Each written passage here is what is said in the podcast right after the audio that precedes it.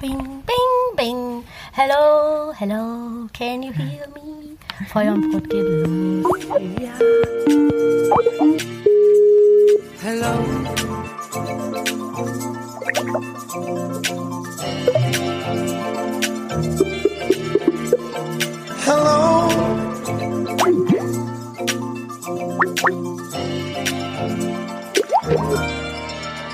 Hallo und herzlich willkommen zu einer neuen Folge Feuer und Brot, der Podcast von Maxi und Alice, zwei besten Freundinnen in zwei verschiedenen Städten. Wir begrüßen uns heute, begrüßen euch heute aus Berlin. Mal wieder in der gleichen Stadt. Hallo. Genau. Hallo Maxi. Hallo, grüß dich und grüßt euch alle vor euren Endgeräten oder in euren Kopfhörern drin. Hallo. hallo, hallo. Ähm, Maxi und ich sind ähm, gerade in einem Aufnahmeraum tatsächlich, Mhm. super professional. Und gerade waren wir noch nicht äh, zu zweit, sondern zu dritt und ähm, haben gerade Julian Dörr verabschiedet. Der ist nämlich der Gast in dieser Folge. Unser erster männlicher Gast. Ich freue mich voll. Es war ein wunderbares Gespräch und es geht, äh, wir haben uns nochmal dem Thema Männlichkeit gewidmet.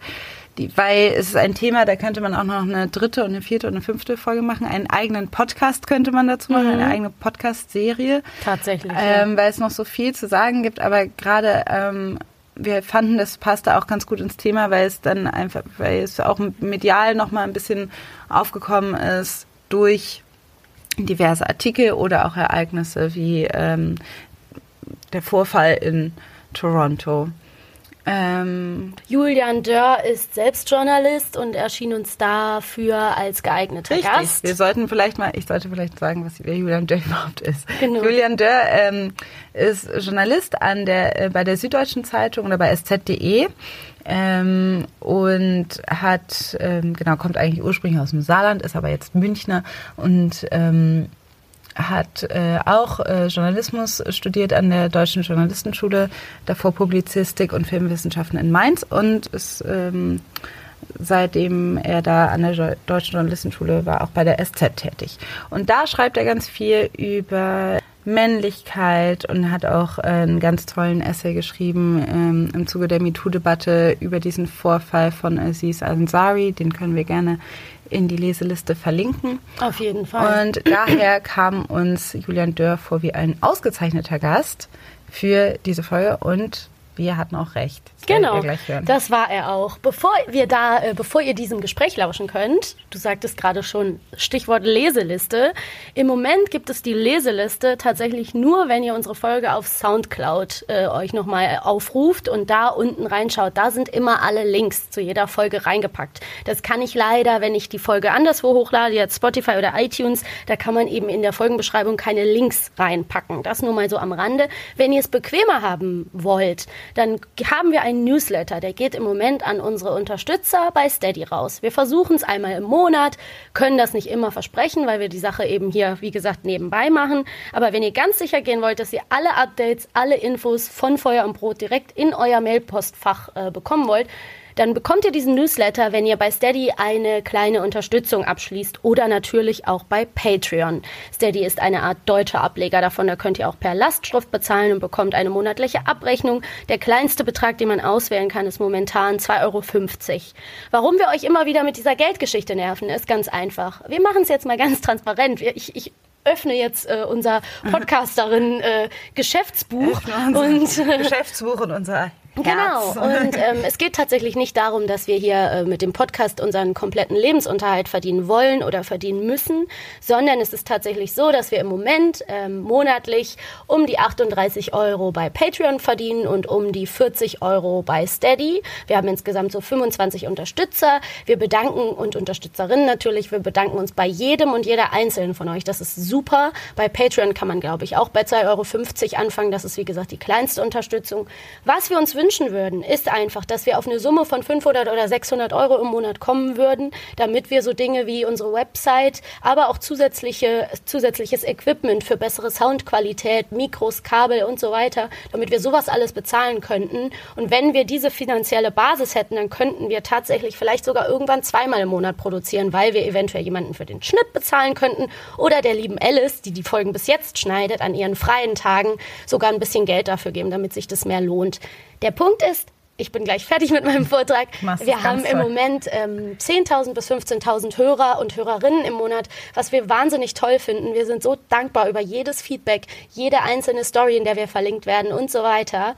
Ähm, aber wir überlegen uns, es müssten eigentlich nur 200 von euch diese 2,50 Euro ähm, Unterstützung abschließen bei Patreon oder Steady und wir wären bei unseren 500 oder 600 Euros. Also wenn ihr euch das Genau. Irgendwie... Prozent. Genau, also wenn ihr euch das irgendwie vorstellen könnt, uns für diesen Podcast 2,50 Euro im Monat zu spenden, dann würde uns das unfassbar weiterhelfen und wir könnten ganz anders an die Sache rangehen und hätten einfach viel mehr Möglichkeiten, weil wir uns natürlich auch immer, wenn wir irgendwas für den Podcast machen wollen oder irgendwo uns vernetzen wollen, irgendwo hinfahren wollen, teilnehmen wollen, dann müssen wir uns immer frei nehmen, was wiederum für uns finanzielle Einbußen bedeutet. Und deswegen musste ich das jetzt an dieser Stelle nochmal so sagen. So, der Finanzenvortrag ist hiermit beendet und ähm, ja, viel Spaß mit unserem Gespräch mit Julian. Hallo Julian. Hallo. Hallo. Schön, dass du bei uns Ich bist. freue mich sehr, dass ich bei euch sein darf. Wir freuen cool. uns auch sehr, dass du bei uns bist. Wir alle freuen uns. Das ist schon mal schön. Das ist schon mal ein guter Genau, Einstieg. es ist äh, genau an einem äh, sonnigen Samstag hier in äh, Berlin haben wir uns äh, haben wir beschlossen, in einen kleinen ähm, äh, dunklen Raum uns zurückzuziehen, um jetzt einfach mal ein bisschen über Männlichkeit zu sprechen. Genau. Männlichkeit und dunkle Räume.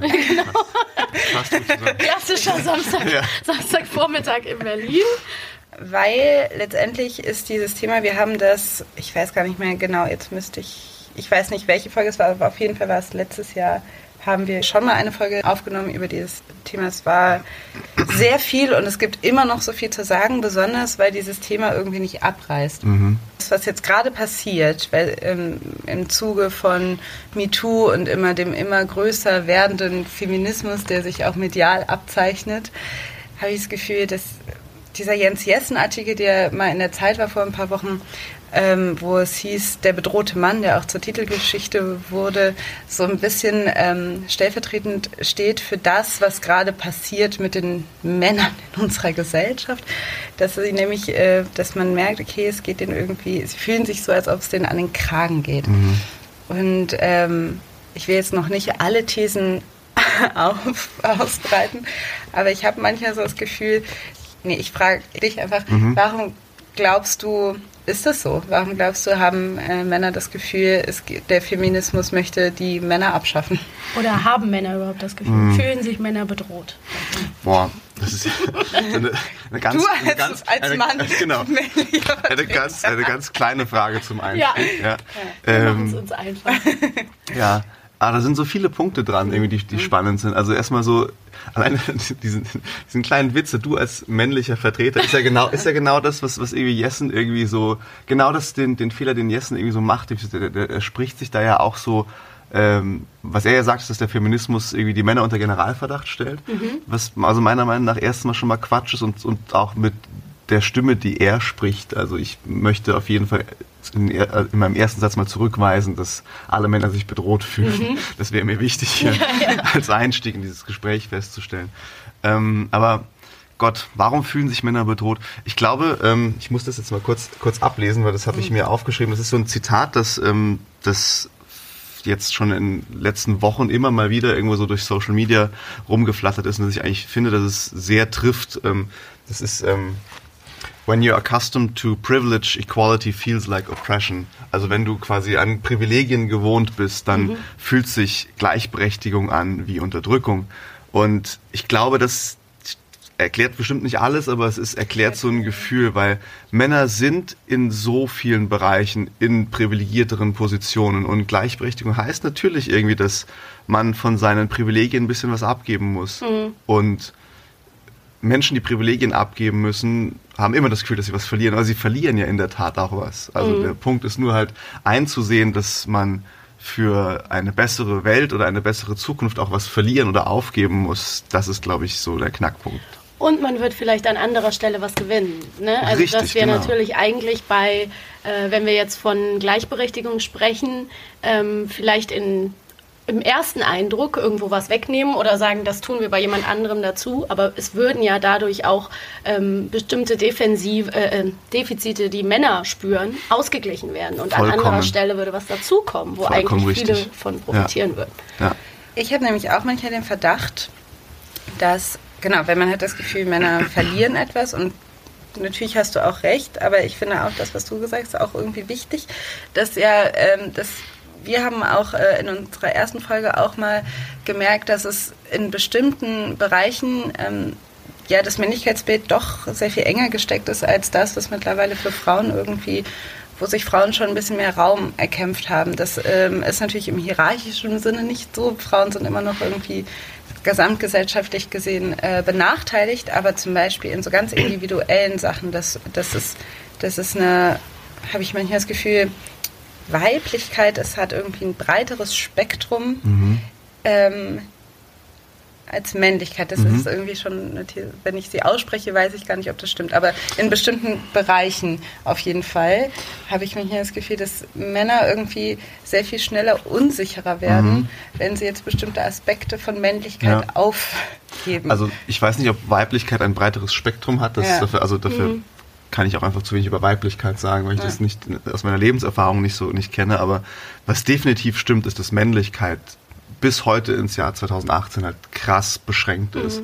Und ich glaube auch, dass viel mehr Männer an einem eingeschränkten oder einem sehr festgefahrenen Männerbild irgendwie, dass viel mehr Männer darunter leiden, als, als sie es merken. Also ich glaube, dass sehr viele Männer leiden unter so einem Bild, ohne zu wissen, dass es das ist, worunter sie leiden. So.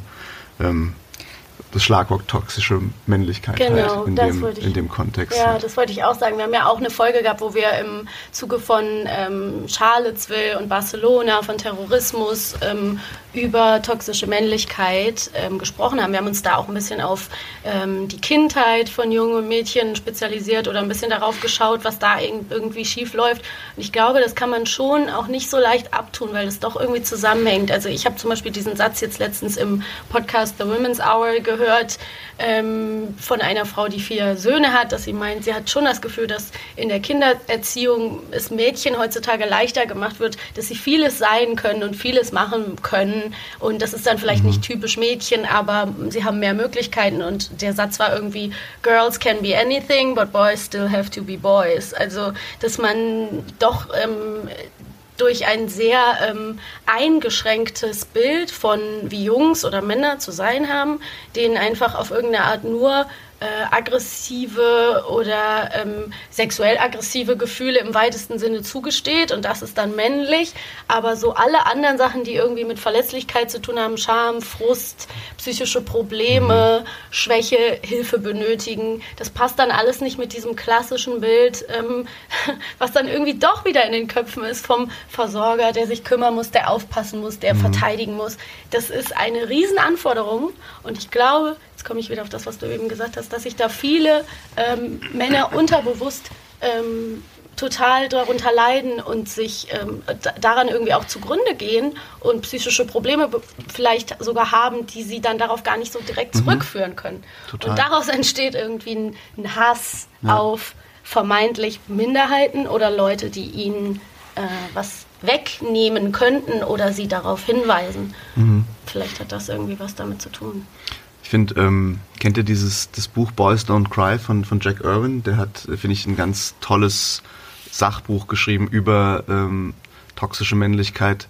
Und ich kam gerade darauf, wenn du sagst, dass, dass Männer irgendwie darunter leiden. So der, der hat, als ich das gelesen habe, hat mich so wahnsinnig klar gemacht, so, weil er hat, er fängt diese Geschichte an mit seinem, äh, mit seinem Vater, der ähm, ich glaube, auf der Toilette irgendwann einen Herzinfarkt hat, einfach einen, auf einen, einen auf einen anderen Moment einfach tot ist. Und dieses, das nimmt er irgendwie so als Beispiel, drüber nachzudenken, so, das ist so ein, ein Mann, der sein ganzes Leben lang nicht seine Gefühle kommuniziert hat, sich nicht um seine Gesundheit gesorgt hat, sich nicht zum Arzt gegangen ist. Und das sind so, so, als ich dann darüber nachdachte, so, so habe ich so viele Sachen auch in meinem Leben irgendwie so erkannt und so von dem, wie ich meinen Vater erlebt habe, wie ich meinen Großvater erlebt habe, wie ich so wirklich, wie so, das, das zieht sich so irgendwie durch, durch Männergenerationen in unserem Land und auf der, wahrscheinlich auf der ganzen Welt. Irgendwie, ich will kann nicht für alle Kulturkreise sprechen, aber so auf jeden Fall in unserem Kulturkreis. Und es ist so eine krasse Erkenntnis, so wie sehr diese toxische Männlichkeit den Männern selber, aber, und das ist das, irgendwie das Spannende, was Jack Irwin dann auch sagt, auch den allen schadet. Also das ist so, das schadet den Männern, weil sie halt früher sterben oder weil es ihnen nicht gut geht, weil sie psychisch krank sind. Und es schadet allen Menschen in ihrem Umfeld, ihren Frauen, ihren Kindern, weil halt sie dann halt einfach mit zum Beispiel irgendwie Mitte 40 tot sind. So. Ja. Und das fand ich irgendwie eine krasse Erkenntnis, so toxische Männlichkeit schadet allen und sein Umkehrschluss ist dann ja so, und der Feminismus hilft uns allen. So. Ja. Das ist, diese beiden Gegensatzpaare fand ich irgendwie schön. Ja. Aber da würde ich gerne nochmal einhaken, weil ich würde gerne irgendwie wissen, also dieses äh, Buch ist, höre ich jetzt raus, war vielleicht ein Schlüsselpunkt, um irgendwie das für dich zu reflektieren. Aber du schreibst ja ähm, auch öfter über das Thema und hast da irgendwie, äh, bist irgendwie imstande, äh, reflektierte Gedanken irgendwie zu Papier zu bringen zum Thema Männlichkeit, auch zur MeToo-Debatte und so weiter. Aber ähm, darf ich dich jetzt einfach mal nach deinem Werdegang dahin fragen? Also es ist so, weil irgendwie, genau, es ist ja, als ob es dir irgendwie... Ich habe ich hab jetzt keinen großen Erweckungsmoment oder so.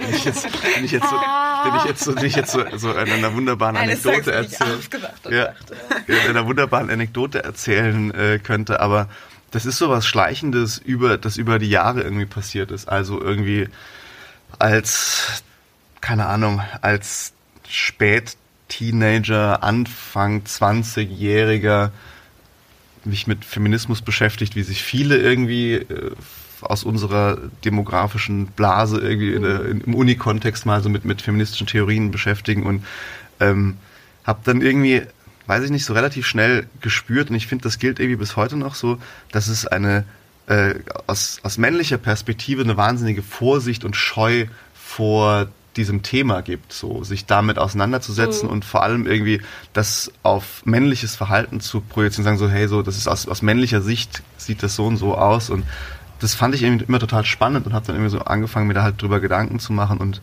es hat dann auch wiederum Jahre gedauert, das zu reflektieren und irgendwie so über das eigene Leben und Verhalten nachzudenken und dann, ähm, ja, und dann war eigentlich jetzt echt so aus journalistischer Sicht irgendwie für mich die, die MeToo-Debatte so der Punkt, wo ich dann irgendwas, wo ich das dann angefangen habe, tatsächlich so diese Gedanken, die ich mir in den letzten Jahren gemacht habe, dann auch auf Papier zu bringen.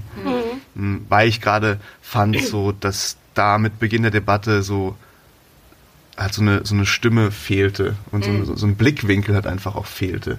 Und da muss ich nochmal, um ganz kurz den Blick, den, den Schritt zurück zu Jessen irgendwie zu machen, ähm, ihm so vehement widersprechen, weil er sagt am Anfang dieses Textes ja irgendwie so, dass, ähm, dass so, dass so, äh, als Mann kann man da nichts richtig machen in dieser MeToo-Debatte. So, wenn man schweigt, ähm, dann kriegt man irgendwie aufs Maul, weil man irgendwie sich so wegduckt oder sowas. Und wenn man sich dann irgendwie äußert, dann würde man irgendwie äh, angegriffen werden, weil man sich anmaßt, an dieser Debatte teilzunehmen.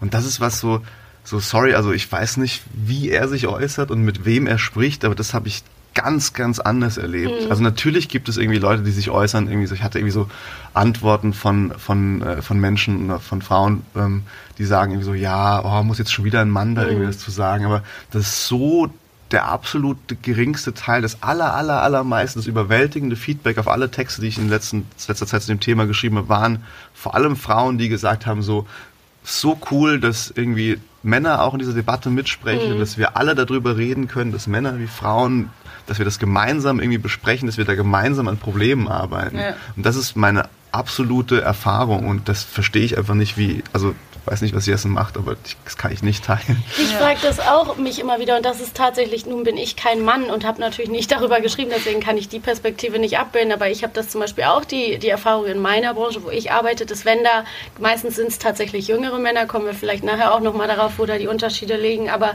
wenn da jemand einfach mal sagt, so ich, ich bin auf eurer Seite, ich höre zu, ich, ich bin bereit, was zu verändern und ich habe dadurch jetzt was gelernt, dann ist da so ein Riesenzuspruch und eine große Dankbarkeit und ich erinnere mich an Stichwort MeToo, Schauspielbranche, Theater, Filmbranche, dass eben ein ähm, Simon Verhoeven oder auch der Sebastian Schipper, der Regisseur von Victoria, als die sich geäußert haben auf eine bestimmte Art und Weise jetzt zum Fall Dieter Wedel oder so, dass da natürlich gibt es da kritische Stimmen, die sagen, hm, ihr seid aber Männer, aber immerhin, wir brauchen, wie in jeder Debatte, wenn sich was verändern soll, braucht man Verbündete. Ne? Es ist, ist wie, wenn man über äh, Rassismus spricht und man sagt, man muss trotzdem Leuten, äh, Leute ins Boot holen und wir brauchen auf jeden Fall ähm, ich finde es total blöd, da Leute auszuschließen und weiß auch nicht, was, was, äh, wo Jessen, äh, Jensen, Jessen diese Jens- Erfahrung Jens gemacht Jens Jessen, genau, das ist eine Falle für mich, äh, wie er darauf kommt. Ich kenne das tatsächlich auch bei mir im Bekanntenkreis eher von älteren Männern, die das Gefühl haben, ihnen werden jetzt irgendwie, ihnen rutschen die Fälle, Fälle weg. Was sich vielleicht auch wirklich für sie so anfühlt, weil sie ein unglaubliches Haut drauf Privileg genossen haben, so noch vor 30, 40 Jahren. Und die sind halt was, vielleicht was ganz anderes gewöhnt. Und dann kommen halt genau diese Klischeesprüche so. Was darf man noch? Und nichts darf man mehr. Und ich darf dir jetzt nicht mal mehr sagen, dass du schöne Zehennägel hast oder irgendwas. Aber Keine das Ahnung. ist ja auch diese, also das finde ich auch, also da kommt ja wieder dein Satz, den du gerade ganz zu Anfang gesagt hast, ne? Und das, ähm, dieser Satz ist ja auch so schön, weil das ein rein, also einfach menschliche Psychologie ist, weiß ich nicht, wenn es irgendwie, wenn Menschen irgendwie, weiß ich nicht, ihr Lebtag immer nur vier Stunden am Tag gearbeitet haben und dann heißt es nicht, ihr müsst mal sechs Stunden am Tag arbeiten, weil es eigentlich ein bisschen ein kurzer Tag ist, dann würden die auch sagen, was ist das Ja. denn? Why? But why? Also, das ist, also, es ist, ähm, es ist einfach das, was man irgendwie gewohnt ist, dass wenn einem, auch wenn man irgendwie, ja, man macht sich die Welt immer so, schätze ich, dass das alles schon seinen Sinn ähm, hat, warum die Dinge so sind, so unfair sind, wie sie sind. Mhm. Aber das finde ich halt auch, da möchte ich irgendwie auch nochmal, ähm, was, genau mit der Debatte, dass es ähm, total wichtig ist, dass sich alle beteiligen, weil eben, es sind ja auch, es geht ja, du hast jetzt das Wort Verbündete genommen und ich weiß auch, was du meinst, aber letztendlich ist es ja, Ist alles eins. es ist ja eben, es ist ja kein wir versus die, sondern wir sind eben, wir alle leiden, wir alle profitieren. Und das liegt natürlich daran, dass man das Gefühl hat, irgendwie, ähm, Männer müssen irgendwie genau verlieren, etwas oder verlieren an Privilegien oder so, heißt, dass wir auch die, das, was wir gerade ähm, als Privilegien bezeichnen, also dass sich da auch was ändern muss. Ne? Also sowas wie sich um die Familie kümmern Mhm. oder irgendwie in, oder weiß ich nicht, sich Care-Arbeit zu machen oder so. Das sind Dinge, die müssen insgesamt mehr wertgeschätzt Ja. werden und sonst bewegen sich, glaube ich, Männer da auch nicht äh, von weg oder ähm, werden das auch nicht ähm, für sich vereinnahmen können als eine männliche Identität. Es gibt ja bestimmte Dinge, die Männer irgendwie für sich so vereinnahmt haben, die eigentlich weiblich konnotiert waren. Für mich ist ja so ein großes Beispiel, ist jetzt so ein bisschen Der banal, Koch. das Kochen, richtig. Dass man irgendwie merkt, irgendwie, jetzt gibt es irgendwie Zeitschriften, die für Männer äh, ausgemacht sind, die, die irgendwie kochen, kochen für Männer und es gibt dieses ganz blöde Wort gastrosexuell, die glaube ich auch Echt? das, genau, was Männer, kochende Männer bezeichnet. Ah, ja. Aber da ist irgendwie so ein, die haben es irgendwie rumgedreht, dass das, das, das, das Kochen jetzt auch, weiß, ich, mit, so, weil man hantiert ja mit Messern. scharfen Messern und mit, mit Großen Mengen Holzbrettern und Fleisch. Genau. also, aber auch in diesem, auch im veganen Sektor sind das Ja. dann Männer, die dann irgendwie Ja. vegan kochen und irgendwie sich damit fit halten und so. Irgendwie hat es ja funktioniert, aber ich habe immer das Gefühl, da muss das immer mit so ganz viel Stolz und also so, das ist was krasses, alles muss immer krass sein. Das, und dann müssen die auch krasse Babys großziehen oder keine Ahnung, ich weiß nicht, wie das dann aussehen wird, aber Das ist spannend, ja. wie, man, wie man quasi so die ganzen Care-Berufe, du sagst, irgendwie so attraktiver man kann für Männer. Ich glaube, da muss man wahrscheinlich echt in der, als wir eben schon so von Männerbildern und Kindern und, und also Jungs und Mädchen irgendwie angefangen haben, ich glaube, da muss man früh ansetzen, so dass du, dass du halt äh, kleinen Jungs halt irgendwie schon Selbstfürsorge und halt Fürsorge für andere irgendwie so beibringst, dass, dass es so, dass es halt eben nicht weiblich konnotiert ist, das, das Umsorgende, das sich, sich kümmern und sich sorgen, darf halt nicht nur weiblich sein. So, und das ist halt, äh, das soll, muss halt genauso irgendwie den Jungs beigebracht werden. Ähm, fällt mir doch noch eine Anekdote ein aus meiner, aus meiner Kindheit. Äh, weil äh, das, das ist was, wo ich nämlich spä später drüber nachgedacht, also jetzt in, heute drüber nachdenke und mir denke so, boah, okay, das ist jetzt auch meine, mein, also meine, meine Kindheit und also meine Kindergartenzeit ist auch ganz früh, Anfang der 90er, also so ein bisschen her. Aber ähm, heute ist es hoffentlich vielleicht anders. Aber das ist so ein Punkt, wo ich mir dachte, so, boah, krass, das kann einfach nicht sein. Ähm, ich war im Kindergarten und wollte sehr gern mit Puppen spielen. Und äh, Puppenspielen, Puppenspiel ist ja sowas Klar. kümmern und sich um was sorgen und irgendwie sowas. Und äh, meine Kindergärtnerin, damals haben wir verboten, mit Puppen zu spielen. Nein. Ja, das fanden die nicht cool. Das wollten die nicht. Ähm, ja. Und das war so, äh, das war dann so, wo ich dachte, so, damals habe ich das nicht irgendwie umrissen, so natürlich als Kind, aber wenn ich mir heute drüber, wenn ich mir heute drüber, ich heute drüber nachdenke, äh, ist es halt genau sowas. Ne? Ja. Das ist genau das. Du, du bringst irgendwie Jungs bei, so, nee, das machst du nicht. So, hier sind die Bausteine, so, sei der Architekt, sei der irgendwas, Der aber sei der Mhm. Abenteuer, aber sei nicht der, der sich um irgendwas kümmern will. Mhm. Ja. Und ähm, wir haben auch in unserer ersten Männlichkeitsfolge genauso ein Beispiel nämlich gehabt, wo es ähm, eine sehr berührende Geschichte von einem kleinen Jungen, der einfach nur auf einem Schminkfest, einen blauen, der wollte einfach nur einen Schmetterling. Und dann haben die Eltern der Schminkfrau verboten, ihm einen Schmetterling zu malen, haben gesagt, er kriegt ein Skelett. Und er wollte halt einen blauen Schmetterling und es endete mit einem Totenkopf auf seinem Gesicht. So, das ist so sinnbildlich dafür, wie das, Ja. was da schief läuft.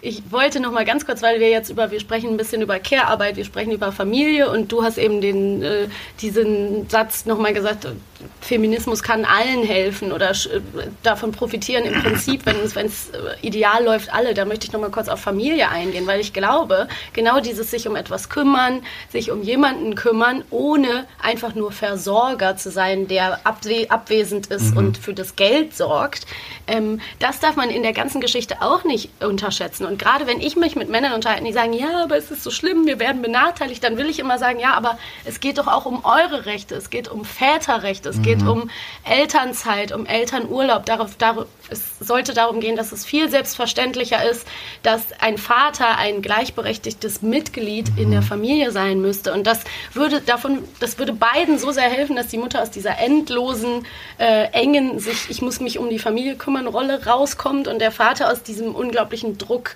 äh, einfach der Versorger ähm, äh, sein zu müssen. Und da hängt irgendwie ein ganz, also dahinter steht dieses krankende sexistische System. Die Frau verdient meistens weniger, dann geht der Mann wieder arbeiten und im Endeffekt verspüren beide irgendwie Druck und man kann sich irgendwie nicht Keiner so ist zufrieden. Genau, Ja. man kann sich irgendwie nicht so aufteilen, wie man gerne möchte und es gibt keine wirkliche Gleichberechtigung. Mhm. Da frage ich mich dann auch manchmal so ein bisschen, krankt dieses System nicht auch schon darin, dass man irgendwie sagt, die ganze Reproduktion, es liegt alles bei Frauen und da muss man irgendwie, das haben Frauen zu entscheiden, ähm, ob man nicht da Männer eine viel offenere, äh, positivere und ähm, ja, einfach wichtigere Rolle zubilligen müsste und davon oder könnte und davon würden so viele profitieren, wenn man einfach die, die Elternrechte mehr stärkt. So gleichberechtigte Eltern sind eben genau wichtig, damit ein Kind dann auch so groß werden kann und nicht, dass sich immer weiter so trägt. Ne? Voll.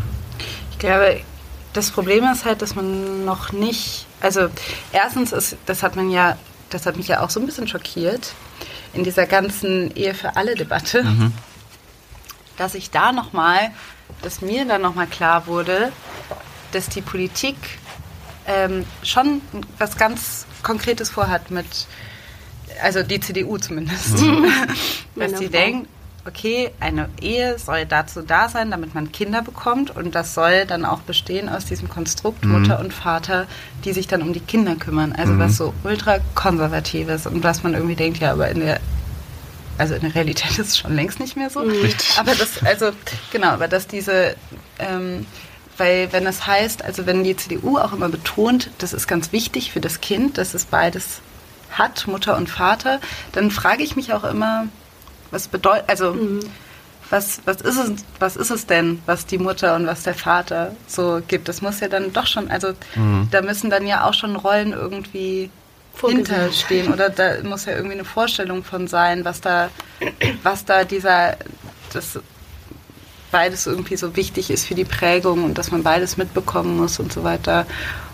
Und dass ich dann auch merke, aha, die Politik ist auch dafür ausgerichtet, oder zumindest wenn die CDU, wenn es komplett nach der CDU gehen würde, dass man halt, dass es politisch irgendwie auch manifestiert wird, dass sowas auch irgendwie ein bisschen so bleibt. Auch wenn es natürlich auf der anderen Seite alle natürlich sagen, ja, mehr Gleichberechtigung, mehr Frauen, die arbeiten und so weiter. Aber mh, wo will ich jetzt drauf hinaus? Ich glaube, ich Ja, und wo will die Politik hin? Ne? Das ist also zum Beispiel auch ja immer interessant, sich das zumindest mal anzugucken Mhm. und zu sehen, ach so, das ist vielleicht dann doch irgendwie das, was die vorhaben und ganz gut sich das klar zu machen. Ich frage mich, ich habe so einen Weltartikel mal gelesen, dass äh, an, also ich weiß leider nicht mehr genau von wann der ist, da muss ich jetzt vorsichtig sein, aber dass der Europarat sich angeblich, ähm, also dass die dieses, dieses heiße Eisen ähm, die, sage ich mal, gleichberechtigte Elternschaft eigentlich gesetzlich verankern wollten. Also dass sozusagen ähm, ja, dass die Vaterschaft im Rechtssystem irgendwie richtig verankert ist und äh, verankert werden soll.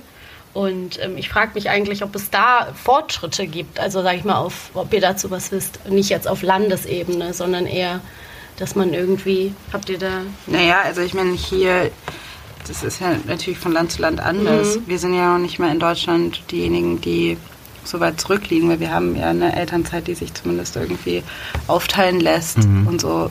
Ähm, und die ja anscheinend immer mehr angenommen wird, auch von Männern. Ja, was ich ganz, und wenn wir jetzt gerade da an dem Punkt sind, was ich echt so ganz krass wichtig finde, irgendwie so, was, was ich so, glaube ich, eine der, ähm, eine der Sachen, die mir am allerwichtigsten sind, so, was ich als, als Aufruf für eine bessere Zukunft formulieren würde, ist so, dass so Männer so nutzt unbedingt diese Chance, so, also ich, ähm, bin jetzt noch nicht so nah dran, dass ich jetzt irgendwie gleich mit Familienplanung einsteigen werde selber, aber ich weiß jetzt schon, ähm, dass ich unbedingt, wenn das quasi so, so sein sollte, ähm, eben diese gleichberechtigte Elternzeit, so 50-50 aufteilen. Ich glaube, das ist eine Riesenchance und es ist großartig, dass wir das zur Verfügung stehen haben, ähm, dass uns das möglich gemacht wird und auch eben dann die Chance nutzen, halt eine Vaterrolle auszufüllen, halt da zu sein, ein halbes Jahr irgendwie da zu sein, irgendwie sowas, eine Bindung zu diesem Kind aufzubauen, so, so früh. Das ist, ich finde, das ist so wichtig und das ist so, das kann, glaube ich, so viel besser machen. Und das ist so eine kleine, das ist also so eine kleine Sache eigentlich. Aber Ja. ich finde, ähm, aber da äh, würde ich dich, also kannst du auch sagen, wenn du das nicht beantworten möchtest, aber also ich, ich als Frau denke dann natürlich jetzt, wenn man irgendwie so ein bisschen älter wird und man sagt, also natürlich ist Familienplanung jetzt nicht das allernächste auf der Liste, aber schon irgendwie doch in etwas, womit man sich irgendwie befassen muss, Klar. mehr oder weniger. Es ist näher, es ist näher gerückt, als es mal war. Genau. Und da denk, und da merke ich ja, da ähm, merke ich ja auch, dass diese ganzen Themen eben noch nicht ausgearbeitet sind von wie soll eine Frau das denn bitte machen? Also diese Mhm. ganzen Anforderungen. Ich merke, dass irgendwie die Anforderungen, die die Gesellschaft an mich hat oder die und aber auch die Wünsche, die ich in meinem Leben habe, dass ich merke so okay, so wie es jetzt gerade ist, wird es wahrscheinlich nicht funktionieren oder kann, Mhm. kann ich mir noch nicht, verstehe ich noch nicht ganz genau oder habe ich noch nicht zumindest ein Gefühl, dass ich ähm, dass das safe ist, dass das funktionieren Mhm. kann, sondern eher immer noch eine Alternative und eine Ausnahme und etwas, was man sich selber irgendwie mit ein bisschen Widerstand äh, von gesellschaftlichen Konventionen Mhm. irgendwie erarbeiten kann. Und was ich mich frage, ist, ist, hast du diesen Stress auch? Hast du das Gefühl, also stresst dich das oder hast du das Gefühl, das ist als Mann nicht so? Meinst du, also meinst du jetzt quasi, Denkst du, denkst du wie kann ich das unter den? Hut bekommen, in Zukunft ein guter Vater zu sein Ach so, und- eine Fam und ein guter ähm, und eine Partner oder ein, eine Partnerschaft, in welcher Form sie auch aussehen mag, irgendwie zu führen. Mhm. Eine und gleichzeitig gleichberechtigte Partnerschaft genau, und und, gleichzeitig aber Ja. auch ähm, äh, erfolgreich weiterhin in, und ernst genommen wer zu werden in meiner Karriere. Also das ist ja, Mhm.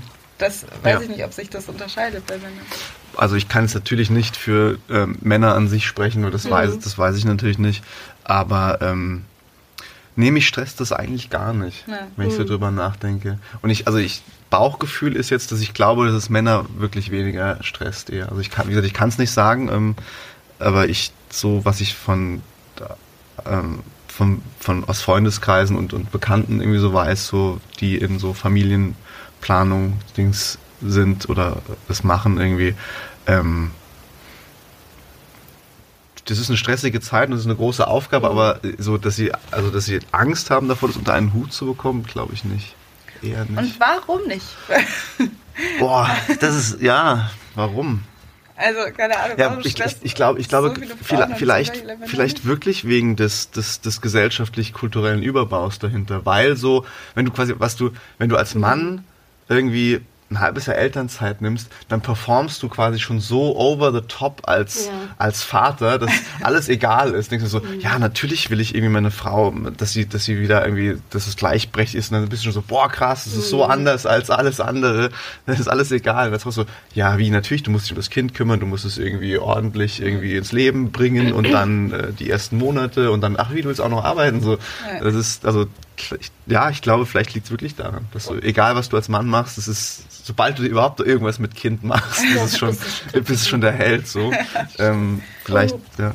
Ähm, ich habe auch das Gefühl, also ich pflichte dir bei, ähm, ich habe mehrere Freundinnen, die in den letzten Jahren ähm, Kinder bekommen haben und die ha- haben mir leider, traurigerweise habe ich den Satz öfter gehört, so ja, man kann so viel von gleichberechtigter Partnerschaft reden, bis zu dem Zeitpunkt, wo diese ganze Scheiße mit der Geburt und dem sich danach erstmal irgendwie drum kümmern ansteht, weil da einfach natürlich bestimmte Unterschiede bestehen. Ne? Erstmal ist die Frau natürlich mit gewissen Hormonen ausgestattet, um manche Dinge durch, also irgendwie anders zu erleben. Das ist das eine. Ich will gar nicht sagen besser oder schlechter oder sonst irgendwas, aber es ist natürlich so, eine Geburt ist irgendwie eine krasse Zeit. Ich will jetzt gar nicht zu sehr irgendwie da noch weiter reingehen, aber alleine die Sache, darauf wollte ich hinaus, mit Stillen. Ne? Also wenn du dich entscheidest zu stillen, dann wird es einfach sehr schwierig, dir am Anfang alles 50-50 zu teilen, selbst wenn du diesen Wunsch hast. Und wenn du dann den Schritt weiter gehst und sagst, ich will aber möglichst bald wieder an den Punkt kommen, wo ich sage, nee, ich will, dass der Vater auch wirklich 50 Prozent machen kann, gibt es tatsächlich viele, die sich dann ab einem bestimmten Punkt gegens Stillen entscheiden müssen ne? und sagen müssen, sonst kann ich das Kind nicht so lange abgeben, sonst muss ich ja da sein, sozusagen. Und dass da einfach zum Beispiel eine Schwierigkeit liegt. Und ich von mir persönlich könnte zum Beispiel sagen, dass ich das auch... Ähm, ich manchmal mit so einer Angst ausgestattet bin, dass ich denke, ja, wie ist es denn dann, wenn beide arbeiten müssten und man, man muss dann ausknobeln, wer darf denn jetzt dahin? Und wonach geht es dann? Geht es danach, wer bei dem Job am, jetzt da am meisten Geld mit nach Hause bringt? Oder geht es darum, was jetzt ideell das Wichtigere meistens ist? dann. Meistens kriegt der Mann Ja. den Punkt, ne? Weiß ich ja gar nicht, ob das bei Problem, mir ja. so wäre, ehrlich gesagt, ne? Aber das ist ja dann auch unfair, weil gucke ich dann meinem Partner ins Gesicht und sage, nee, meine Arbeit ist aber in dem Moment lukrativer. Mhm. Sorry, du bist raus. Und er sagt, ja, aber ich habe da einen Termin, da will ich auch unbedingt. Also Mhm. ich gehe jetzt sehr auf sowas ein, aber das sind doch genau diese Sachen, die mir persönlich dann Sorge bereiten, weil das ist echt so ein Ausknobeln. Und Ich meine, es geht jetzt sehr in diese Elterndynamik jetzt gerade dieses Thema, da aber ich, ähm, ich äh, finde, nee, das, was ich eigentlich interessant fand, war nämlich genau, was du gerade gesagt hast mit diesem Overperforming. Ähm, das, genau, ich habe auch mal einen Artikel gelesen über einen, Ty- der, äh, über einen Mann, der erzählt hat, wie er irgendwie mit seinem, mit seinem Kind in diesem Sitzding einmal rausgegangen ist und angestrahlt worden ist von allen und oh, wie toll sie das machen. Sie gehen mit ihrem Kind raus und Ja. gehen einkaufen und der meinte, er fühlte sich wie ein Rockstar. Dachte Ja. so, boah, ich habe richtig, ich habe was richtig Gutes gemacht. Und dann irgendwie gemerkt hat, so, okay, seine Frau macht das einfach die ganze Zeit und Äh, kriegt einfach nichts. ja. Und wenn das Kind dann weint, dann werden, sagen nicht alle verständnisvoll irgendwie neigen den Kopf nach Ja. rechts und sagen, oh ja, sondern denken so, Was ist das für eine Mutter? ja, richtig. Und da, also ich glaube, das sind auch eben diese Dinge, wo, ähm, wo vielleicht ähm, hm, Männer dann doch irgendwie bestimmte für so dann einfach auch das Privileg haben, wenn sie dann irgendwie an Frauen ähm, Frauen Sachen übernehmen, sage ich jetzt mal ganz grob gesagt, äh, dann doch auch mega belohnt werden und Frauen einfach äh, erstmal nicht. Ja. Ich glaube, das da, ist blöd. ja, ich glaub, da kommen wir nur raus durch Präsenz. Also einfach, wenn wir jetzt die nächsten 20 Jahre immer mehr Väter mit Babys in Tüchern um sie gewickelt, dann ist es halt irgendwann auch nicht mehr spannend. Dann werdet dann ist es halt auch normal. mal ganz Richtig, abfällig genau. abgeschaut und sagt, das hat er aber falsch ja, gewickelt, hoffentlich, ja. Ekelhaft. Hoffentlich. Aber jetzt nur mal kurz, damit wir wieder von dem Familienthema ein bisschen wegkommen, weil es Ja. so spezifisch ist. Auf die, genau das, was du gerade gesagt hast, wenn doch dahinter eine große Belohnung steht für viele Männer, die da bereit, sich bereit erklären, hey, ich bin da mehr äh, Teil von und gehe in diese Rolle irgendwie mehr rein. Wo kommt denn dann der Hass her? Woher kommt die Misogynie? Das ist natürlich nicht die gleiche Gruppe von Männern wahrscheinlich. Also ich würde mal sagen, das bildet genau gegenteilige Gruppen vielleicht sogar ab. Aber um nochmal auf unser, unser Thema toxische Männlichkeit und die Auswüchse und Facetten irgendwie zurückzukommen, ähm, was steckt dahinter? Wir haben ja jetzt eben schon wirklich bestimmte Dinge angesprochen. Wir haben eine tief sitzende Unsicherheit ähm, bei bestimmt vielen, vielen Gruppen von Männern irgendwie herausgearbeitet und geguckt, äh, warum, was steckt dahinter, woher kommt diese tief sitzende Angst, nicht genug zu sein, ähm, das gipfelt in, in irgendwie Hass oder das Bedürfnis, jemand anderen abwerten zu müssen. Und wir haben darüber gesprochen, hey, es gibt ja immer wieder, ich habe jetzt öfter diese Überschriften gelesen, wir brauchen eine neue Männlichkeit, wir brauchen eine vielleicht ähm, zartere Männlichkeit oder neue, was sind die Anforderungen an, an Männer heutzutage, die vielleicht zu krass, zu vielschichtig sind, die sich dann aber wieder vermischen mit so einem traditionellen Männerbild, dass Männer irgendwann überhaupt gar nicht mehr wissen, was sie jetzt eigentlich machen sollen. Das, das liest man ja irgendwie so, ne? dass alle sagen so, also diese Klischee, Keule, die ich immer höre, ist, sie sollen so verletzlich sein und sie sollen zuhören und sie sollen keine äh, gewalttätigen Menschen sein. Gleichzeitig sollen sie aber total performen und Karriere und hier stark und äh, Mucki, mhm. Muckis und so. Also ist jetzt total Klischee, ne? Aber also diese, okay, das, es geht also um diesen Clash von das, was Frauen irgendwie wahrscheinlich schon lange spüren, dieses Gefühl, man muss irgendwie alles sein, man muss irgendwie, ähm, ja, weiß nicht, wie würdest du das sagen? Hast du das Gefühl, dass die männlichen Anforderungen irgendwie zu, oder die Anforderungen an Männlichkeit, dass man eine neue Männlichkeit fordert, ohne bereit ist, die alte Männlichkeit sozusagen auch äh, aufzugeben? Ja, ich sehe das überhaupt nicht als als äh, als Clash oder irgendwie sowas. Also mhm. ähm, ich kann in der Hinsicht auch leider überhaupt nicht nachvollziehen, wie man das als Clash irgendwie mhm. so sehen kann, weil ich empfinde das einfach als unfassbare Befreiung. Das ist mhm. so gerade sich irgendwie aus so es, es kann doch nur befreiend sein, sich aus festgefahrenen ähm, Bildern zu lösen und du kannst natürlich irgendwie total klischeehaft männliche Sachen machen, irgendwie so als Mann. Das kannst du ja immer noch machen, irgendwie sowas. Ähm, so, ich kann immer noch einen Schnauzbart stehen lassen, wenn, das irgendwie, wenn ich das männlich finde. Julia irgendwie hat einen so. sehr schönen Schnauzbart, kurz ja, den, ich sehr, den, ich, den ich sehr männlich finde, der mir auch sehr gefällt. Ähm, nee, aber so, also sowas, ne, du kannst ja sowas trotzdem machen und du gewinnst ja, wie gesagt, das wieder bei dem Punkt, du gewinnst ja einfach nur dazu, du gewinnst ein, ein neues Rollenbild so. Ähm, ich finde den Begriff so als Gegenbegriff zu Toxic Masculinity, ich mag den Begriff Tender Masculinity total mhm. gern. Das, das habe ich irgendwann mal irgendwo gelesen. Das finde ich ist ein, so ein und es ist ja nicht so, als ob du die alten Sachen verlieren würdest. So, du kannst ja immer noch irgendwie Steaks braten gehen und Holz hacken und das ja. ist ja alles, ist ja alles cool, wenn das irgendwie, wenn das dir Spaß macht. Aber wenn du halt Lust hast, dir die Nägel zu lackieren, ähm, dann lackier dir halt die Nägel. So. Ja. Und da muss ich echt sagen, das ist, das ist genau das, was ich meine mit uh, Girls Can Be Anything. Ich habe ich hab dieses Gefühl, dass das der Feminismus, der schon vor Jahren mhm. seinen Ursprung mhm. gefunden hat, der sich entwickelt, die Bewegung der letzten Jahre, dass sich eine Beyoncé-Feministin nennt und was weiß ich. Ne, da gibt es sicherlich auch Sachen, wo man sagt, hm, das teile ich jetzt nicht zu 100 Prozent, dass die Identität, wie, wie diese Frau jetzt ihren Feminismus lebt. Aber ähm, da gibt es so viele Möglichkeiten. Ich habe das Gefühl, dass diese Facetten da sind. Ich kann ja. mich komplett rosa kleiden und ähm, Schminktutorials gucken den ganzen ja. Tag und trotzdem diesen Podcast aufnehmen. Und ähm, das ist mir, wird mir in viel mehr Facetten zugebilligt. Ja. Und deswegen verstehe ich diesen Aspekt der Freiheit. Voll. Und ähm, zum Begriff Tender Masculinity wollte ich noch mal kurz sagen. Ich habe ähm, im Zuge der Recherche für diese Folge, den fand ich einfach nur ganz interessant, eine ganz schöne These, diesen Artikel von der Kat Kaufmann in der FAZ. Ja. Wir müssen die äh, Peter Pans beschützen. Ja. Sie nennt die immer Peter Pans. Für mich ist das Bild nicht so zu 100% stimmig, für weil Peter Pan für mich ein Lost Boy ist, ja. ein, ein, ganz verlorener. Das, das, das bildet das für mich nicht ab, was sie sagen will. Trotzdem finde ich den Grundgedanken schön zu sagen, vielleicht sind die Millennials oder die, dafür gibt es glaube ich noch verschiedene ähm, äh, Namen für diese nachwachsende junge Generation.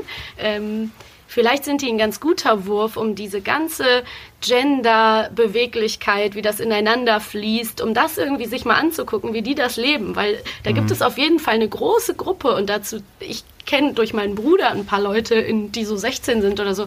Da gibt es eine große Offenheit ähm, zu einfach, dass das gar nicht mehr so viel bedeutet, in diesen Kategorien zu denken. Jung, alt, männlich, weiblich. Viel mehr ist Unisex, viel mehr fließt so ineinander und das irgendwie, also wenn man es jetzt ganz positiv sehen will, neben der Strömung, die sicher auch dagegen geht, die es auch gibt, ähm, dann ist das irgendwie was ganz Kostbares, was da in der ähm, Generation, auch zum Beispiel dieser Jugendlichen, die jetzt March for Our Lives machen, da sehe ich das auch so, dass sie so einfach so eine unglaublich bunte, offene, diverse Gruppe darstellen, wo es überhaupt nicht mehr darum geht, sind es jetzt Jungs oder Frauen oder Männer.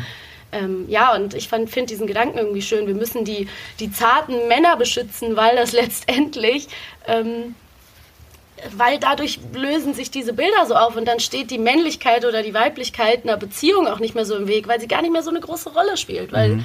man sich einfach gegenseitig als Mensch helfen kann, unterstützen kann und das wäre eigentlich sowas total erstrebenswertes. Total. Total. Willst du was? Ja, nur, äh, nur ganz, dass du, dass du halt dann in einer Beziehung halt dann, sagen wir mal, bislang männlich oder weiblich konnotierte Eigenschaften, dass, dass du sowohl als Mann als auch Frau die halt haben kannst. So, du kannst dich irgendwie als Mann dann klischeehaft bei, also Ja. in Anführungszeichen irgendwie so, du kannst dann, äh, und das ist, glaube ich, ein sehr erstrebenswerter Zustand. Und nur noch mal ganz kurz zu, zu, zu dem, was du eben gesagt hast mit dem, ähm, äh, dass es halt in der Generation, dass du in der nachfolgenden Generation spürst und jetzt irgendwie gerade, was ich gerade, was ich echt schade finde, ist so, dass es halt einfach, ich frage mich so, was müssen wir tun, damit es quasi auch in unserer Generation oder in der Generation über uns, mit denen wir auch noch uns ziemlich viel rumschlagen müssen, ähm, dass es da halt so durchsickert, dass eben diese, der Feminismus halt für die Auflösung dieser, ähm, dieser harten und uns quälenden Geschlechterrollen irgendwie auch ist und das und das quasi in der Lö- in der Auflösung dessen und so der Feminismus quasi uns alle befreit und uns all unser unser aller Leben besser macht, dass das halt irgendwie durchsickert und das das sehe ich halt gar nicht, weil so so was man halt wirklich einfach spürt, ist eine harte Abneigung der allermeisten Männer gegenüber diesem Begriff. So. Ja, ich glaube, es liegt sehr am Begriff, aber du wolltest erstmal noch was Ja, sagen. Entschuldigung, Ja, nee, ich wollte, ich wollte, ähm, nee, du hast ja recht, weil wir sind immer noch an einem Punkt, genau, wenn man irgendwie mal sich so, genau, ich glaube auch, dass es so mit der kommenden Generation da schon bestimmte Sachen internalisiert sind, die wir uns irgendwie noch, wo wir uns irgendwie sehr schwer tun und auch die Generationen, die vor uns gekommen sind, uns sehr schwer tun, sich da so umzustellen, weil wir einfach mit anderen Sachen aufgewachsen sind oder mit anderen, ja, anderen Vorstellungen. Ähm, aber ich, genau, ich wollte auch ein bisschen Killjoy spielen. Du hast es ja schon ein bisschen gemacht, dass ich dachte, okay, ähm, definitiv bin ich natürlich eigentlich bei der Vision, die man hat und den Ausblick, den wir haben, total bei euch. Aber letztendlich frage ich mich, wird es funktionieren? Werden wir ähm, sagen können, ähm, Männlichkeit und Weiblichkeit, das ist ja, dann löst man das ja beides auf. Ne? Man löst ja, also was definiert Männlichkeit? Schon irgendwo auch Weiblichkeit. Es muss ja irgendwo was, es muss ja irgendwo einen Abtrenner geben oder irgendwo ein Gegenteil, um, um etwas definieren zu können. Wenn wir das, und das ist, glaube ich, auch das, wovor Männer so viel Angst haben. Oft ist diese, und auch Frauen. Viele Frauen, ist ja, Ja. nicht so, als ob alle Frauen Feministinnen wären und nicht auch äh, auf den Feminismus schimpfen würden. Weil ich glaube, das, was da auch oft hintersteht, ist nicht nur natürlich auch eine Angst um den Status, aber auch eine Angst um Identität an sich. Das ist so, ja, aber wer sind wir denn dann, wenn wir halt nicht die frauenbeschützenden, frauenerobernden, aggressiven, krassen Männer sind, die, die, die alles irgendwie in so das, also ähm, und selbst wenn man das auflösen kann von Männlichkeit muss nicht mehr aggressiv sein oder muss nicht mehr toxisch sein, ist halt die Frage, ne, was ist, was bleibt dann am Ende übrig? Also kann man ist, männlich, ist männliche Identität, weibliche Identität an sich etwas, was wir loslassen müssen? Boah, Das ist richtig philosophisch. Das ist ja, also das ist echt, also ähm, ja, ähm, also ich glaube, im ersten Schritt glaube ich mal daran, dass, ähm, dass es uns allen hilft, wenn wir, da haben wir eben schon die ganze Zeit drüber gesprochen, ähm, Eigen, Eigenschaften, Charaktereigenschaften loslösen von Geschlechtern. Also das und das ist ja dann im das ist ja dann im, im Extrem, das ist ja noch keine Identitätsauflösung. Wenn wir quasi sagen, so Fürsorge ist nicht mehr weiblich konnotiert oder Weiblichkeit definiert sich nicht mehr über Fürsorge, heißt ja nicht, dass dann jetzt die Weiblichkeit verloren gegangen ist als Identität, sondern wir haben einfach nur so diese, also äh, aus der Richtung gesehen, glaube ich, funktioniert das irgendwie. Ähm, ja, also ich glaube so in, in einer gänzlich also ich bin großer Fan dieser dieser Richtung in diese in diese Unisex Sache hin, weil es halt einfach also für mich einfach wahnsinnig sinnvoll erscheint so.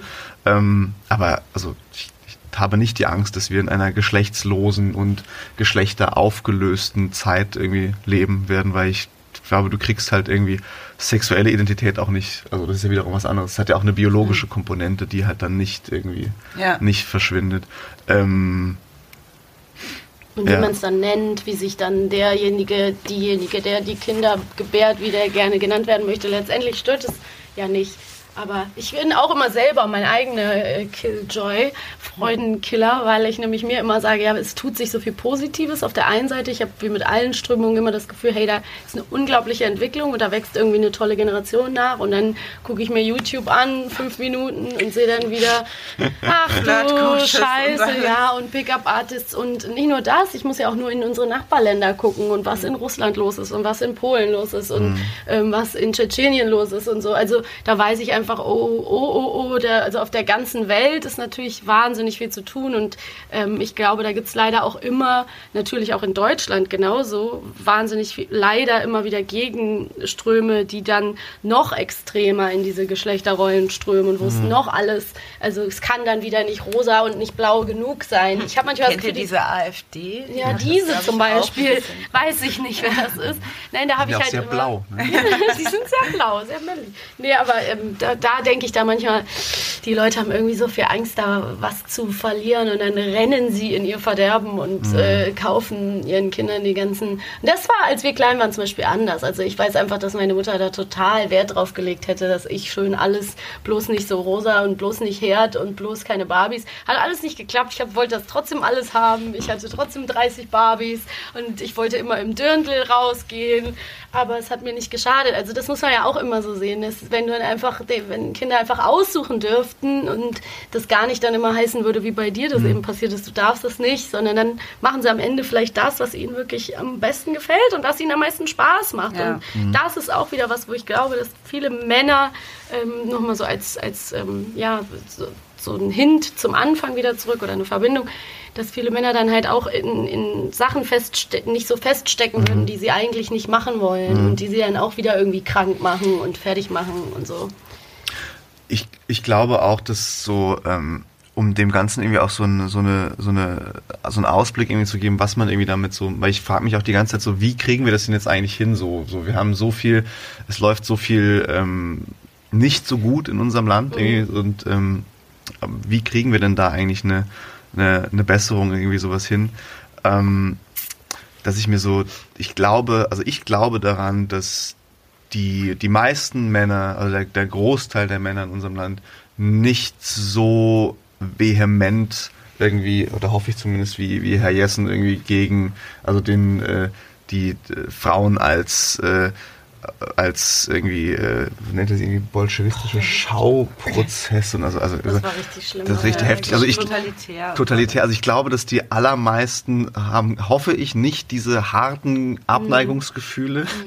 Ähm, und ich glaube, so was einfach so im Kleinen, was, was ich mir wünsche im Kleinen oder sowas, was, was, was glaube ich echt viel hilft, ist, ist so in alltäglichen Verhaltensweisen einfach so zu, aufzuzeigen, so hey, guck mal, das ist dein Verhalten, das ist irgendwie, ähm, das ist irgendwie, muss auch gar nicht mit Begriffen wie toxische Männlichkeit um sich werfen, das schreckt ja auch wieder total ab, wenn wir gerade Ja. schon wieder bei den Begriffen sind, Feminismus, toxische Männlichkeit, das schreckt viele Leute ab, schade, aber vielleicht muss man auch mal erstmal mit Genau. einfachen Sachen arbeiten, zu kommen, so hey, so kümmere dich doch mal um dich selber, so, oder willst, geh doch, geh doch zum Arzt und acht doch mal auf dich und es geht dir dann besser und ähm, indem man drüber redet, dass über, über, Depressionen oder psychische Störungen irgendwie sowas so Männern leichter zu machen. Also ich kenne das selber persönlich irgendwie auch so, dass, dass du so, dass, dass man irgendwie Leuten so, so, dass es vollkommen in Ordnung ist, irgendwie als Mann sich einzugestehen, dass man psychische Probleme hat. Aber dafür muss, muss man das irgendwie aus dieser Tabuzone rausholen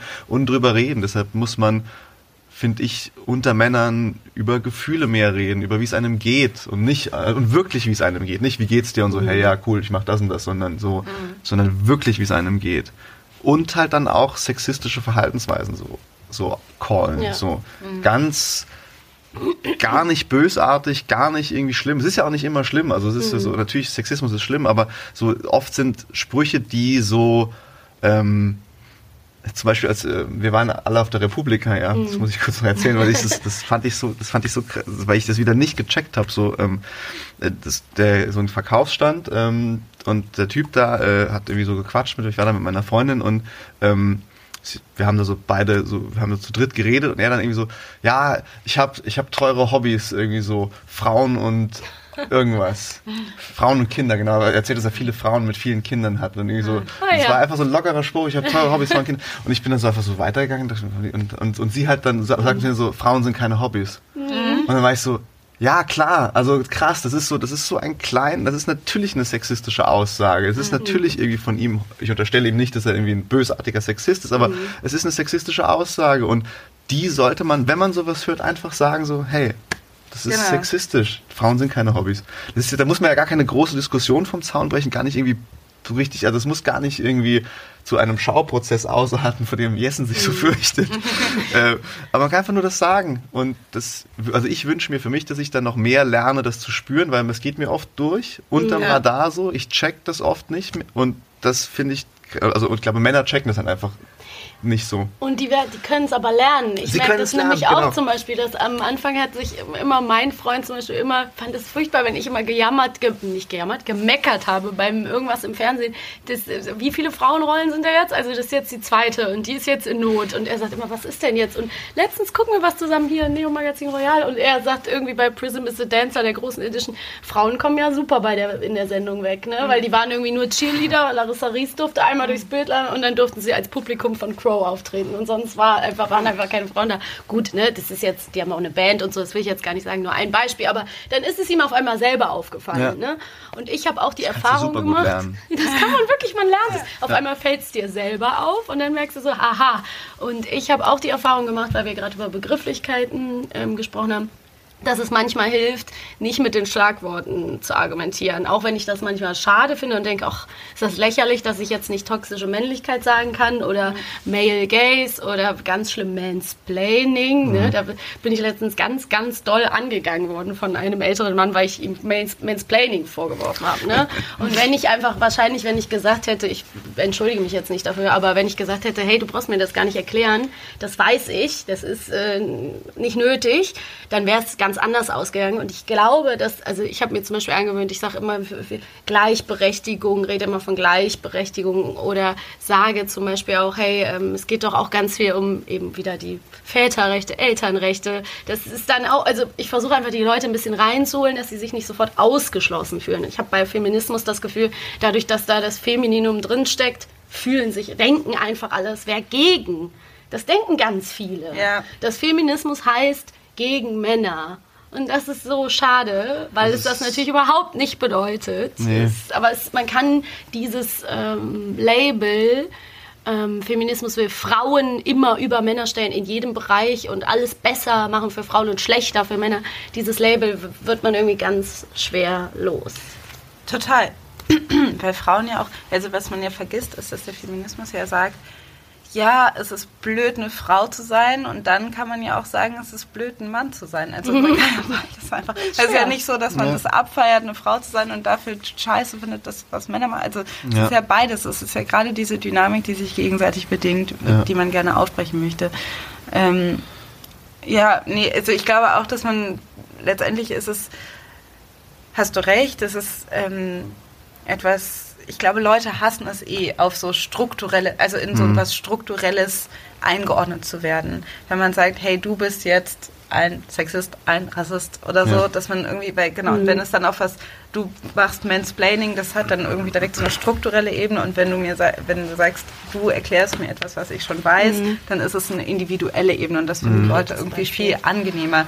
Ich weiß nicht, also du hast, ich gebe dir total recht, dass das eher funktioniert und am Ende geht es ja auch ums, ums Individuum. Manchmal nervt mich Ja, das mich aber auch, auch, dass auch. Leute das nicht dass Leute das nicht sehen wollen, dass eben diese, dass jeder drinsteckt in diesen Sachen und dass man das dann nicht ähm, so benennen darf. Aber dann hängt man nämlich so, aber der Einfachheit halber, wenn man dann so schnell in Diskussionen hängt, ob das jetzt überhaupt, ob man das jetzt überhaupt so nennen darf oder nicht und es dann auf einmal gar nicht mehr darum geht, um das, was es eigentlich gehen soll. Das stimmt das schon. Das Was darf man denn heute eigentlich noch alles sagen? Sorry, ich habe dich in, in, in den letzten Satz unterbrochen, aber ich möchte noch mal kurz, ne, bevor wir irgendwann zum Ende kommen, möchte ich aber noch einen Aspekt, den ich noch wichtig finde, auch noch mit reinholen, wenn ihr noch ein bisschen Puste habt.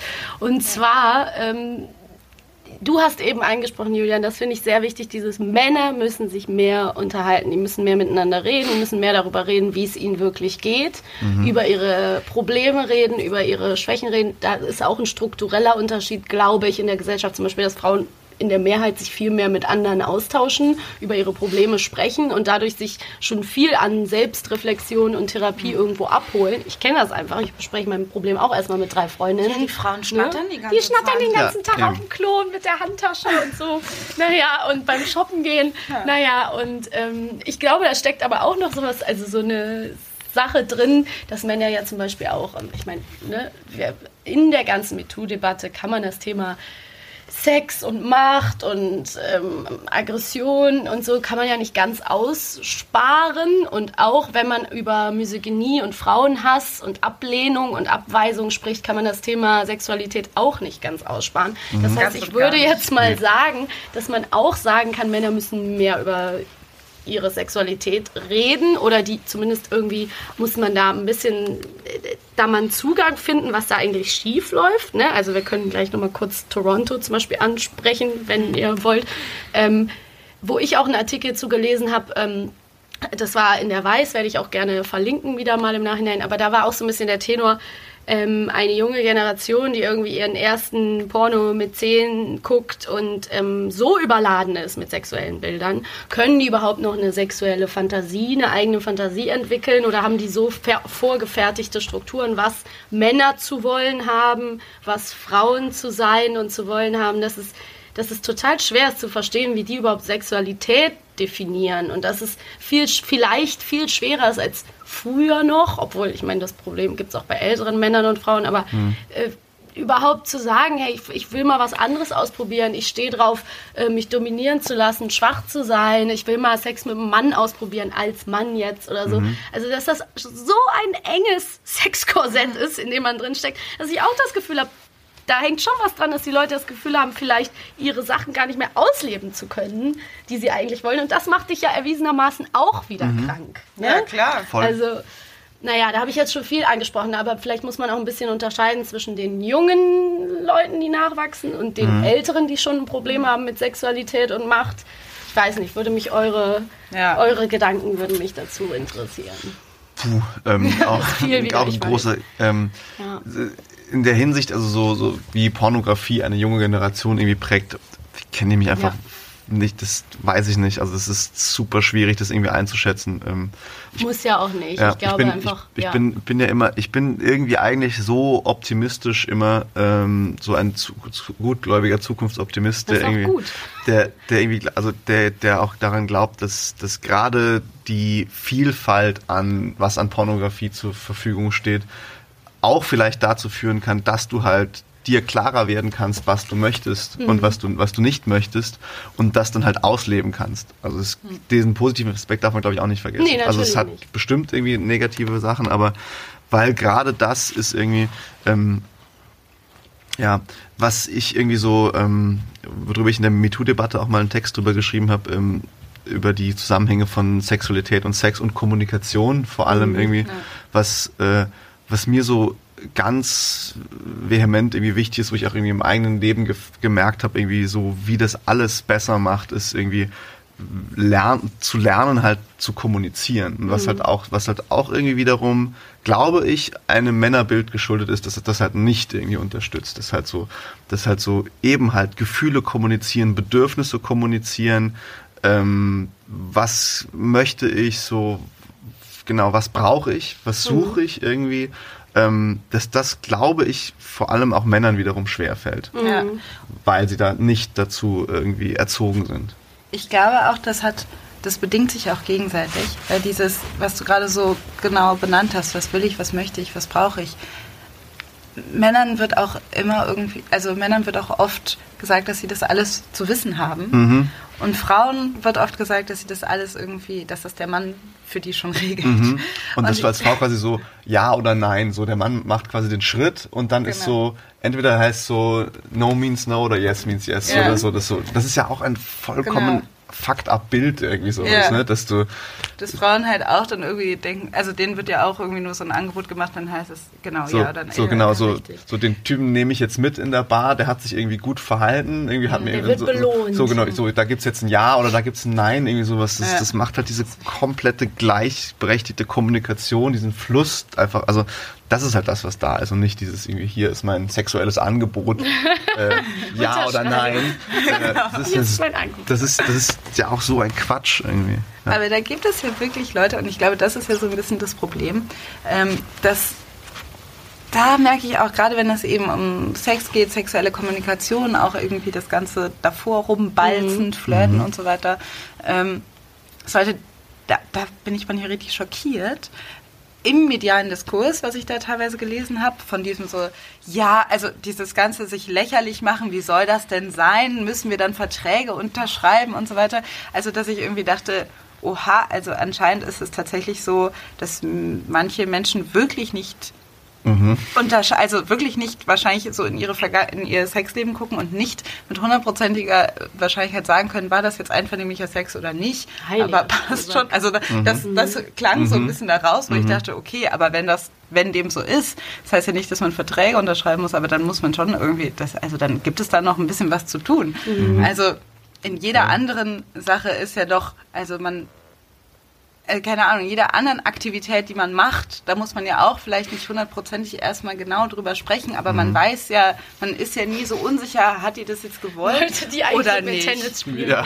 genau. Da wollte sie das gar nicht. Haben wir jetzt zwei Stunden Tennis gespielt und sie hat keinen Bock. Genau, also irgendwie finde ich das so, finde ich das so krass. Ja. Und, ähm, und ich denke auch, dass da ähm, das, das ähm, wichtig, dass es da auch wichtig ist, eine gleichberechtigte Debatte zu führen von genau Männern, auch Männern irgendwie im Sinne von, von in sexueller Kommunikation auch Unsicherheiten zu zu schreiben. Gerade jetzt vielleicht, gerade jetzt in dieser Phase, wo alle unsicher sind, Ja.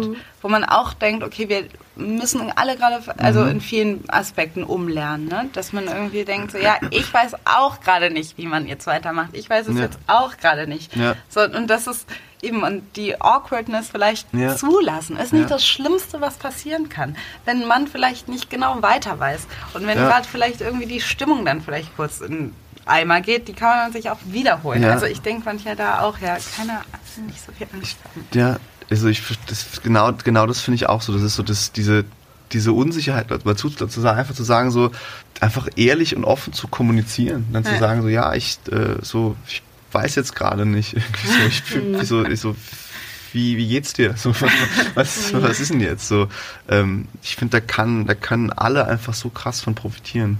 Ja, das können auch viele noch nicht. Und ich äh, erzähle immer, wenn ich, also es sind ja auch schlimme Beispiele, aber wenn ich mal in so eine Dating-Show reingucke, dann ist es immer ein ganz, ganz schlimmer Punkt, wenn ein Mann sagt, ich weiß nicht weiter. Ne? Das ist für, also es ist für viele Leute so drin, dass der Mann immer entscheiden muss und eine Lösung parat haben muss und eigentlich wissen muss und dich an die Hand nehmen muss und sagen muss, wir machen das jetzt so. Und das äh, belastet mich auch mich persönlich, weil ich das gar nicht so toll finde bei Männern, wenn die immer so sind und immer so raumgreifend für alle entscheiden. Und mich nervt das auch. Und dann wiederum kritisiere ich das irgendwie an mir selber, weil ich denke, mein Freund ist vielleicht, muss gar nicht so sein, mein Partner. Warum will ich das nicht? Und es ist aber das hegemoniale, ideale Männlichkeitsbild, was mir auch so vorgegaukelt wird irgendwie. Und du zum Beispiel, Alice, hast mir heute noch ein, ähm, ein Zitat, einen Artikel zitiert, wo du auch so eine Sexbeschreibung gelesen Ja, hast, auch im Zizek. Zuge von Oi. MeToo. Ja. Sag das ruhig nochmal, weil das auch so, ich finde, das wird, du hast so treffend gesagt, da wird auch in dieser ganzen, wo, in diesen Stimmen, wo alle mal sagen, wir wissen nicht mehr, was wir sagen dürfen, wir wissen nicht mehr, wie wir Sex haben sollen Mhm. mit diesen Verträgen, da wird immer so ganz eindimensionaler Sex beschrieben. Weil der, der ist, also das klingt immer wirklich wie so, äh, ne, das Ja. klassische, keine Ahnung, sag einfach mal das, was du mir eben Ja, erzählt hast. letztendlich das ging es um diesen Artikel, diese äh, hieß, glaube ich, das Leben ist nun mal krass und dann ähm, sagt er, ja, weiß ich nicht, Sex ist halt grob und Kontrollverlust und zwei Leute, die irgendwie übereinander herfallen. So, das ist einfach, das Mhm. ist Sex. Und unmenschliche Geräusche machen. unmenschliche oder Geräusche tierische machen und so Geräusche. weiter. Und das wird dann halt auch ein bisschen gefährlich. Und das sollte man nicht kaputt machen. Und das fand ich irgendwie schon sehr erstaunlich zu lesen, dass er so überzeugt. Ich meine, er hat auch immer eine sehr vehemente Art, aber Mhm. dass ich dachte so, okay, das ist schon interessant, weil ja, das kann Sex sein, aber Sex kann auch so viel anderes sein. Mhm. Ja. Es kann etwas Langsames, sehr Bewusstes, Ja. sehr Zartes, sehr irgendwie, Intimes also sein, Ja. so kann etwas sein, was irgendwie super conscious ist. Also das Ja. kann, kann es alles Ja. sein. Ich will niemandem vorschreiben, wie er irgendwie Sex zu haben hat, aber auch, aber das ist halt diese diesen dominanten Weg von wie eben dieser Sailor, der seine Frau um, umschmeißt hat, so der so Casablanca-Style, ja. draufdrückt, so. Das ist, das Ja. ist Das ist die einzige Form, so Leidenschaft, zu sein. ja. Ja. Ja, das ist ja genau der Punkt, dass, dass, dass diese Menschen ja immer kommen mit so mit diesem Prüderie-Vorwurf, auch in dieser ganzen Feministin so, wir über wir überregulieren jetzt alles und das wird jetzt alles super prüde und wir entsexualisieren Sex so, ich so Nee, das machen wir gar nicht. So, nur, das ist also, die Abwesenheit von sexueller Gewalt heißt nicht, dass es prüde ist. So, Ja. dass du kannst, du kannst den krassesten, wildesten, craziesten Sex haben und halt vorher, so, vorher so vorher geklärt hast, so irgendwie so, hey, so, ich stehe da drauf, gefällt dir das, wenn ich das mache? So, ja, das finde ich total geil, so, ja, dann los geht's. So. Das ist, also, Ja, ja, es klar. kann alles sein und es kann halt auch das nächste. Du kannst sagen, nee, es gefällt mir nicht so, ich mag es anders und, und deshalb, so, ich verstehe das immer nicht, was die immer mit ihrem Prüderie, also welche, welche eindimensionalen Vorstellungen von Sex die irgendwie so haben. Das so, meine ich so, nämlich. Warum ist das, also, das so Das ein Quatsch, dieser. Prüderie-Vorwurf. Ja, ganz kurz noch Ja, mit, dem, mit Ja, diesem, das ist nämlich, glaube ich, das, was du auch meinst mit diesem Pornos, so ein bisschen dieses, dieses Spotify-Problem. Dadurch, dass es so ein Über, Überangebot hat, man auf einmal alles hat, hört jeder nur noch irgendwie diese dudelige Pop-Sache, die der Algorithmus einen so rauswirft. Und ich glaube, so ein bisschen, das ist das mit den Pornos, dass man denkt, es gibt, natürlich gibt es dieses Angebot, aber als erstes, also so, wenn, taucht irgendwie immer wieder das Gleiche auf. Ich glaube, so ein bisschen, Ja. das ist das, das Ja. natürlich gibt es eigentlich ein total breites Ja. Angebot. Und was das Zitat eben auch noch beinhaltet, das will, wissen wir jetzt, dass es natürlich das nicht nur heißen muss, aber es ist auch wieder so eine klischee-männliche Perspektive. Ne? Weil wenn er schreibt, das muss grob sein und aggressiv sein, dann meint er wahrscheinlich in dem Moment aus seiner Perspektive nicht, dass die Frau grob ist und aggressiv. das- ja. ne? Und das kann natürlich sein und es darf sein und es soll sein, wenn Leute da Bock drauf haben, aber dafür wird eben erst Raum gemacht, wenn wir in Richtung freie Gesellschaft und freiere, ähm, offenere, ähm, tolerantere Sexualität ähm, streben, dann darf sich das eben auch mal umkehren. Und dann kann eben auch der Mann sagen, ich möchte gerne der schwache Part oder der dominante Part oder was auch immer sein. Also dass sich da, die Frau der dominantere meine ich so. Und ähm, das stört mich eben auch dabei, dass ich immer denke, über was schreibt ihr denn? Über welchen Sex schreibt ihr denn da eigentlich gerade? Über den, so wie ihr das immer gemacht habt. Und keiner hat euch da reingeredet. Und so möchtet ihr das jetzt gerne 20 Jahre noch weitermachen. Also das ist irgendwie echt ein Ja. bisschen dürftig.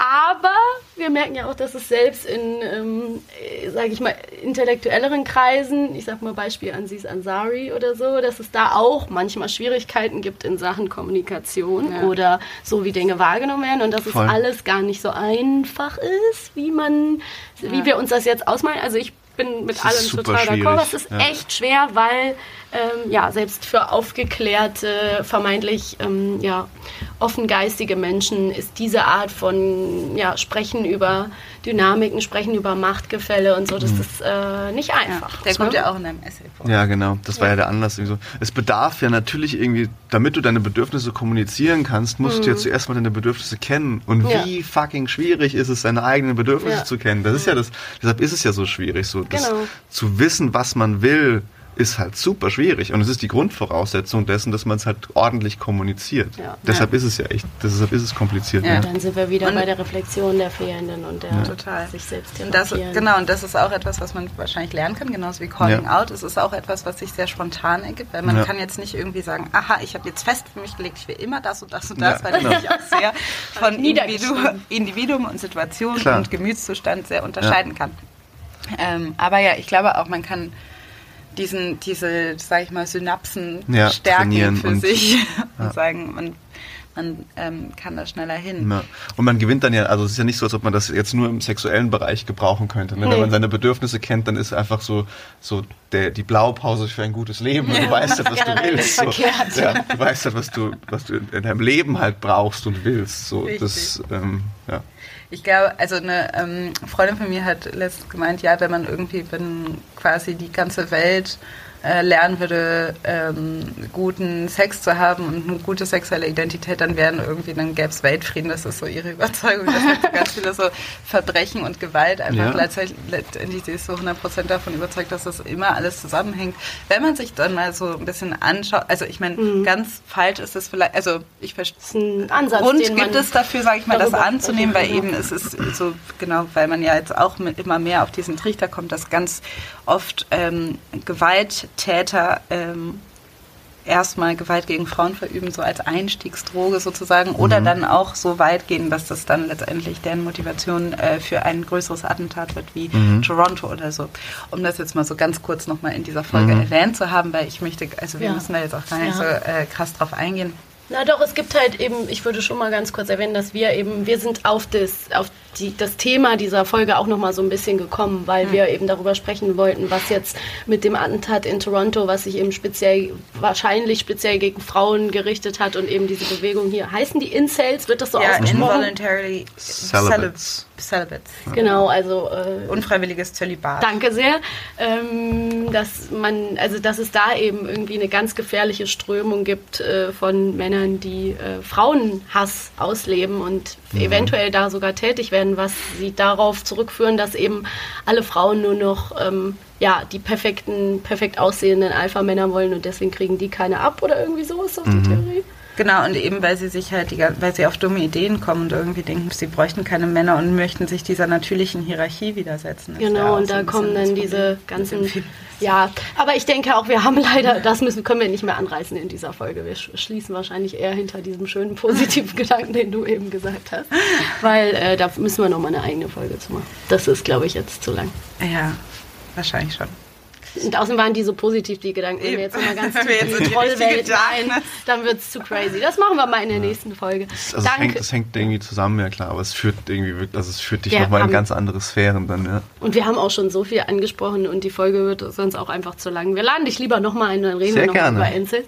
Danke, Julian, dass du da warst. Es war ein sehr schönes Gespräch Es mit hat dir. mega viel Spaß gemacht. Vielen Vielen Dank. Dank. Bis zum nächsten Mal. Ciao. Das war die neue Folge Feuer und Brot. Wir hoffen, ihr habt uns gerne zugehört. Erreichen könnt ihr uns per Mail unter feuerundbrot.gmail.com, auf Facebook, Twitter oder Instagram. Wenn ihr uns unterstützen wollt, könnt ihr das mit einer monatlichen Spende auf Steady oder Patreon oder ihr hinterlasst uns eine positive Rezension bei iTunes. Wir hoffen, ihr seid auch beim nächsten Mal wieder mit dabei und bis bald. Tschüss. Tschüss.